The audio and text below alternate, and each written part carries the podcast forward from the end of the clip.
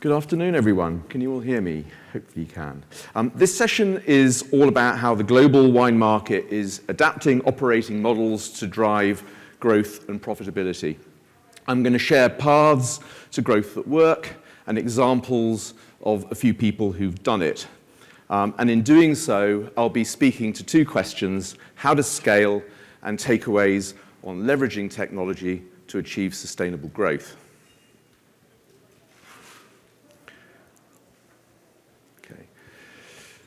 Think we'd all uh, take the view that the global wine market had lagged behind other sectors in developing new business operating models, and I'm sure there are many reasons for that.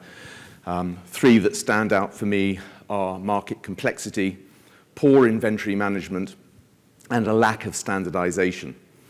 But the landscape's changing, and with the growth of industry specific platforms, buying platforms of various kinds, API services focused on a particular purpose, uh, marketing channels and sales channels, the digital operating platform for the future of the fine wine market is taking shape and it's taking shape now. COVID provided the rocket fuel that powered adoption along with changes to how people lived and worked. So what does this all mean for wine retail? We think it's a major opportunity to level up and grow. Uh, let's, let's take a step backwards. When Thomas Jefferson ordered his barrels of the most expensive available Bordeaux, wines that were to much later become first growths when the classification craze kicked in um, in the mid 19th century. The wine retail merchanting model was buy wine, take on the élevage and bottling, lay it down for a few years, offer it for sale when it was closer to its drinking date. Not that much changed in the retail model uh, over the intervening couple of centuries, apart from producers bottling wines before shipping into distribution channels. Cost of inventory was relatively low. So stockholding for prolonged periods of time with sales margins that reflected the medium to long-term cost of capital and the expected return on capital made sense. That changed. COVID aside, which let us all hope was a once in a generation market externality, four trends have been catalysts for the current dynamism in evolving operating models that we're seeing. One was the digital explosion in sales and marketing channels. Second was the technology shift away from ERP under one roof computing to DOP, digital operating platforms, and the step change in the ease of connectivity within markets that that facilitated. It made it possible to connect best-in-class application solutions to form a perfectly adapted business platform for a market that wasn't easily adaptable to. The third was behavioral consumer shifts in how consumers buy. And the fourth was the serious increase in the cost of wine. It's no longer straightforward to be a broad-based stockholder covering all bases. So as a retailer, how do you grow? How do you level up with the bigger guys? The first step, the first crucial step, is data mastering. So when I talk about data mastering, I mean a number of things. I mean mastering your inventory. Your master record is the one that's generated on or from a purchase order, is updated via a sales order, is tracked through its movements, reconciled when it lands into a storage location, gets moved from your account to a custom account or to a customer delivery address and so on. All of that becomes vastly more significant when you start to talk about multi-channel mastering. In order to be successful at multi-channel selling, managing inventory and fulfillment becomes a more significant issue than ever, for, ever before. How do you master inventory for e-commerce and other channels, phone-based orders and say Liv-ex at the same time? It's an inventory availability and scaling issue.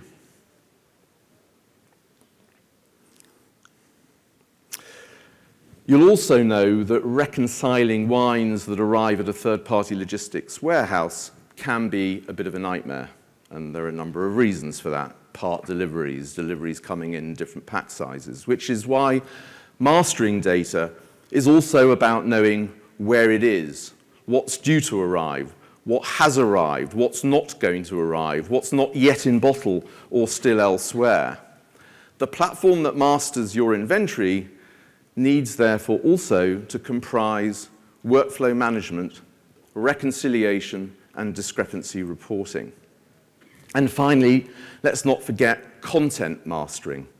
The content overhead of going online, as I'm sure many in this room have found, is really significant. Uh, whether it's product level content reviews, scores, drinking dates, product definitions.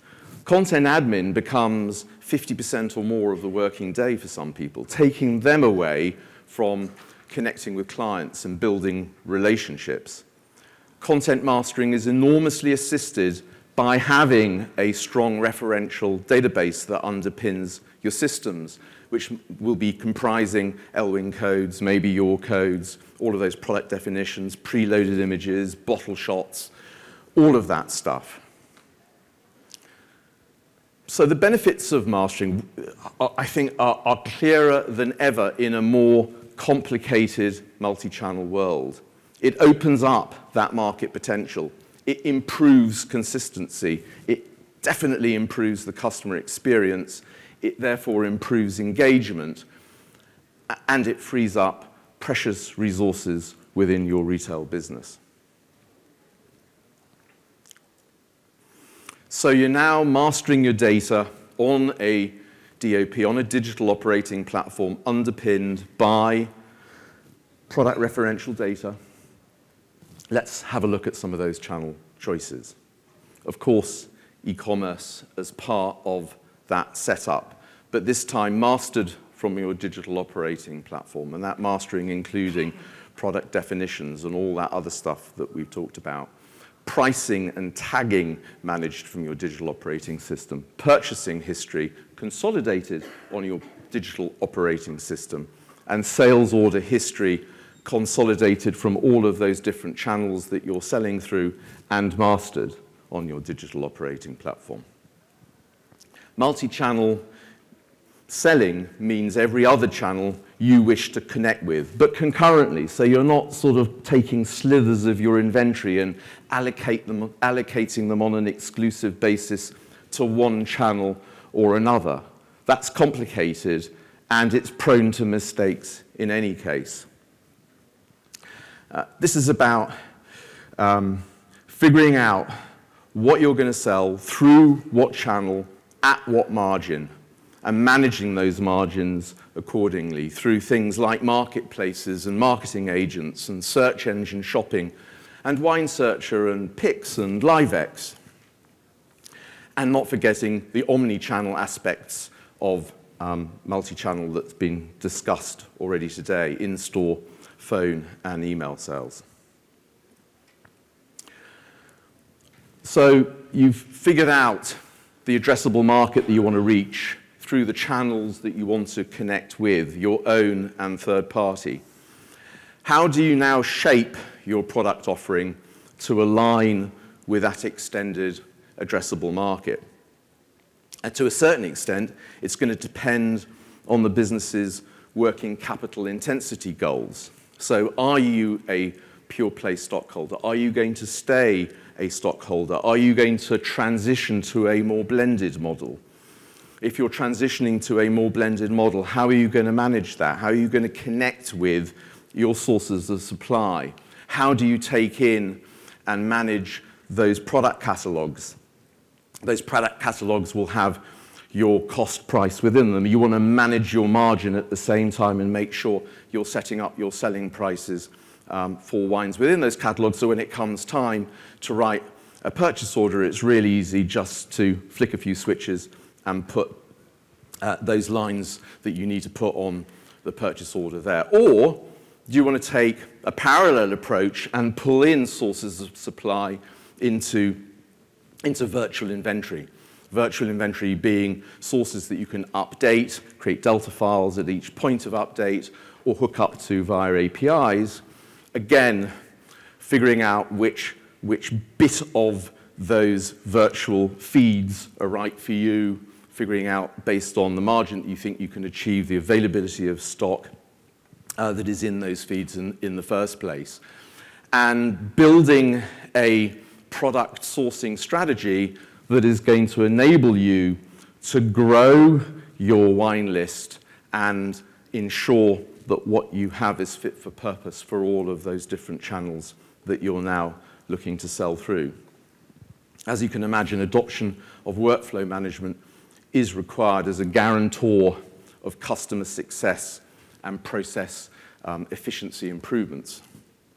And let's not forget developing a storage offering, a client-face engagement and consignment platform, enabling you to manage your client purchased wines and giving them the visibility of what they bought through you and providing um, efficient and easy uh, workflow to be able to consign those wines to you or through you.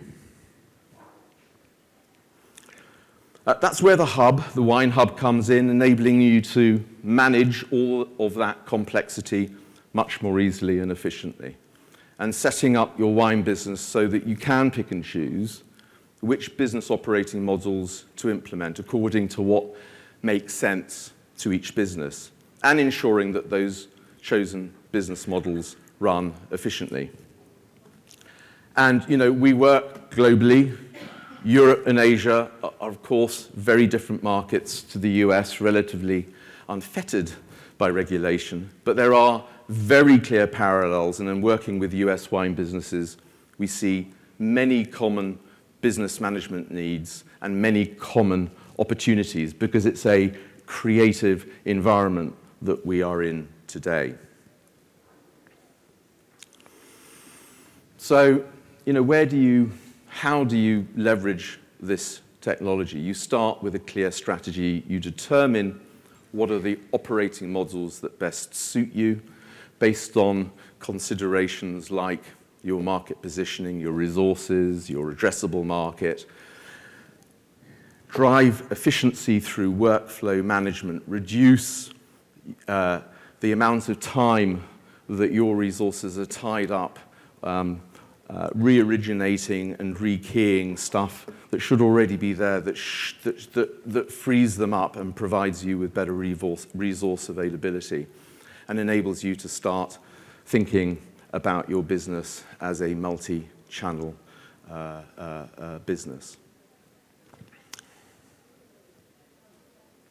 So um, let's sort of talk about um, three stories um, three businesses, all a bit different, um, who um, have adopted this approach. The first one is, is, um, is really interesting because Brunswick is, is a business that was founded back in 2016. It does a lot. It's an importer, it's a stockholder, it's a consumer business, it's a storage provider, it does brokerage and consignment. Uh, it's going online, and it's opening a shop. They represent a high growth business connecting and engaging with its clients uh, through a number of channels and showing that it is possible um, to sustain profitable growth. They doubled their business between 2016 and 19, having posted around $5.7 million in the first year of trading. So it was a really strong start. They then brought on the hub to scale in every way. And as you can see from this quote, they were concerned about their ability to carry on scaling, to carry on opening up new channel, new sales channels, and be able to kind of keep the momentum going. Um, but they did, and they scaled pretty much everything within their business. They scaled their top line sales, they scaled the sourcing and selling that they did through third party platforms. Um, and they doubled again their business between 2020 and now. So I guess Um, these days, they're around about a $28 million business. Um, the second one is um, a very different uh, example. It's a small one-man band, one-woman band, based in Hong Kong. Um, Iris knew exactly what she needed. Um, she was pretty tech savvy. Her focus was in, on inventory management that could handle all the different sorts of stock that she intended to sell. So her own stock and consign stocks and third-party feeds. That also meant that the business system needed to be able to manage her procurement, organize and track shipping from her European supply chain, and of course handle efficient landing and storage or delivery of client purchased stocks. She needed to set up e-commerce in a hurry and switch on um, her personal um, uh, relationship um, um, selling in parallel. Um, so she also had a great start um, to her business. She started cold. She um, managed around three and a half million uh, dollars in the first year. Um, and um, and uh, as you can see, um, uh, that continues. She's pretty happy. Um, the third example is a business that started up even more recently, just in November 2021. Um, it was founded by a guy called Tom Mann. He had a lot of experience in the market. He also had a lot of experience in tech. In fact, he was the guy who specified the adaptation of NetSuite to the um, UK wine market um, with a product called WineSuite. So he knew exactly what he wanted. He had a really clear perspective of the different inventory types he needed a business operating system to support, um, and the importance of product data references and that underlying referential information. For him, shipping uh, was another really important consideration to automatically calculate the total cost of goods purchased with everything baked in and to improve the accuracy of those warehouse landings that we touched upon earlier. Finally, he was looking for a platform that supported multi-channel selling and that allowed for different line entry items to be allocated to different sales channels concurrently, including e-commerce. And that's driven his business within seven months. He's, he's, um, he's really rocking. He's doing really well. Um, thank you very much. Um, that's pretty much what I wanted to share with you today. If you've got any questions, uh, don't hesitate to ask. Otherwise, um, we're getting closer and closer, aren't we, to that moment when we're all going to need a drink. But thanks very much for listening.